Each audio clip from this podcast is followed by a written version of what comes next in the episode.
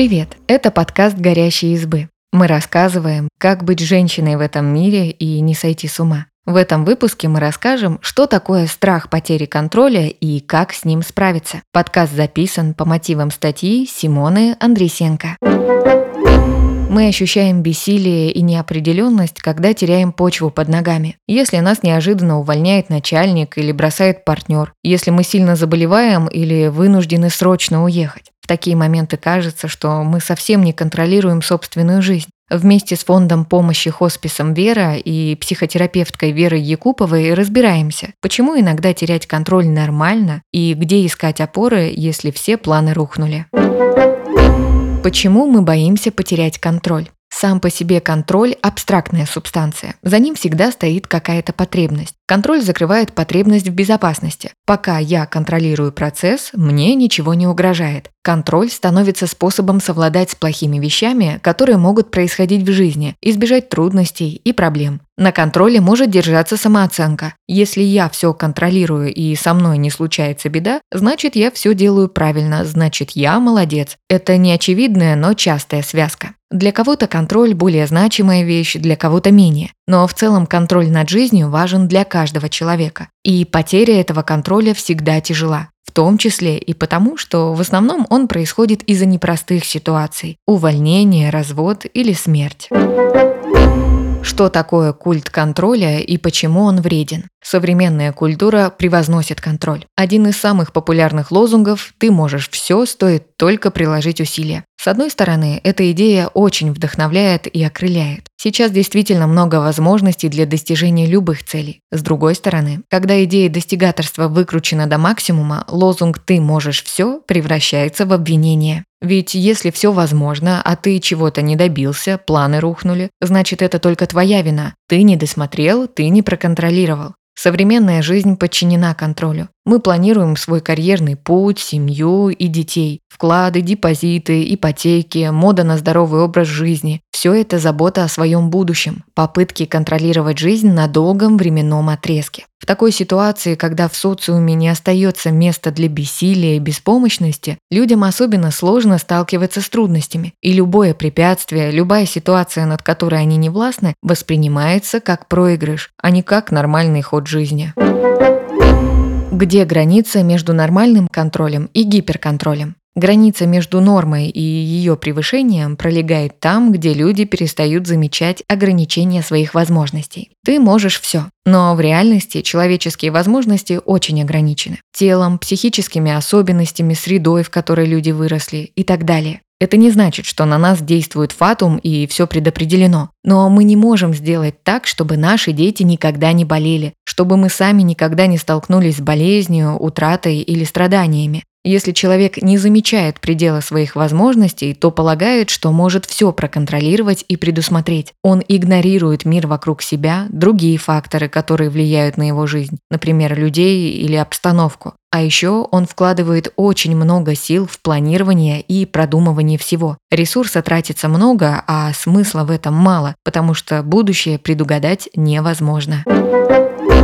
Как справиться со страхом потери контроля из-за разных жизненных обстоятельств? Утрата контроля из-за болезни. Заболевание часто становится причиной ощущения бессилия. Люди привыкли думать, что влияют на все в своей жизни. И если заболевают, то начинают мучить себя вопросами. А что я сделал не так в своей жизни? Почему это именно со мной произошло? Важно понять, что болезнь просто случается. Важно не винить себя в случившемся и не считать это наказанием. Когда человек узнает, что серьезно болен, то его психика сразу же пытается взять ситуацию под контроль. Но это не всегда возможно сделать. Важно очертить круг действий, которые действительно в вашей власти. Найти врача, следовать его рекомендациям, принимать лекарства. И принять тот факт, что остальное лежит за границами ваших возможностей. Часто с ощущением бессилия люди пытаются справиться действиями. Но в ситуации болезни важно оставлять поле для чувств. В культуре прошлых веков горевание было обычным делом, поощрялось долго печалиться и носить траур. Сейчас таких ритуалов осталось намного меньше. Болезнь – это ситуация потери сил, возможностей, планов на будущее. Их важно оплакать и погоревать. Утрата контроля из-за резких перемен в жизни.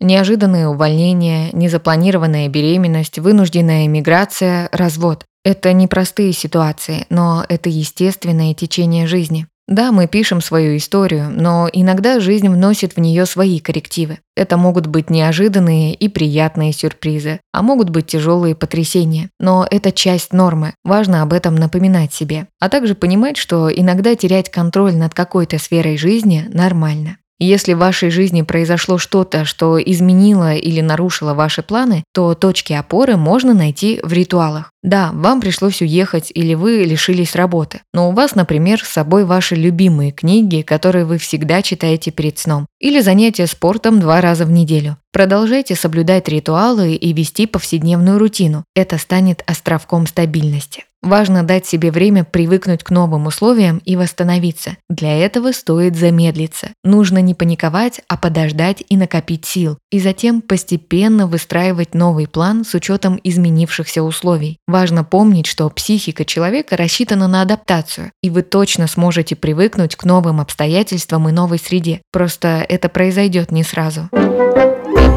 Утрата контроля из-за нестабильности в мире и постоянно меняющихся условий жизни. На самом деле, даже когда вокруг нас нет потрясений, спокойствие и стабильность относительны. Это лишь психологическая иллюзия безопасности. Она необходима нам, чтобы опираться на что-то привычное, чтобы быть в покое и не поджидать постоянно угроз из-за угла. Но в действительности ни в какой момент жизни у нас нет гарантий, что все будет хорошо. В ситуации, когда условия жизни меняются с большой скоростью и напрямую от вас не зависят, иллюзия безопасности исчезает, и возникает ощущение постоянной неопределенности. Для психики оно хуже плохих новостей, потому что мешает приступить к адаптации. Пока нет конкретики, вы не понимаете, к чему готовиться, и проигрываете в голове миллионы различных сценариев.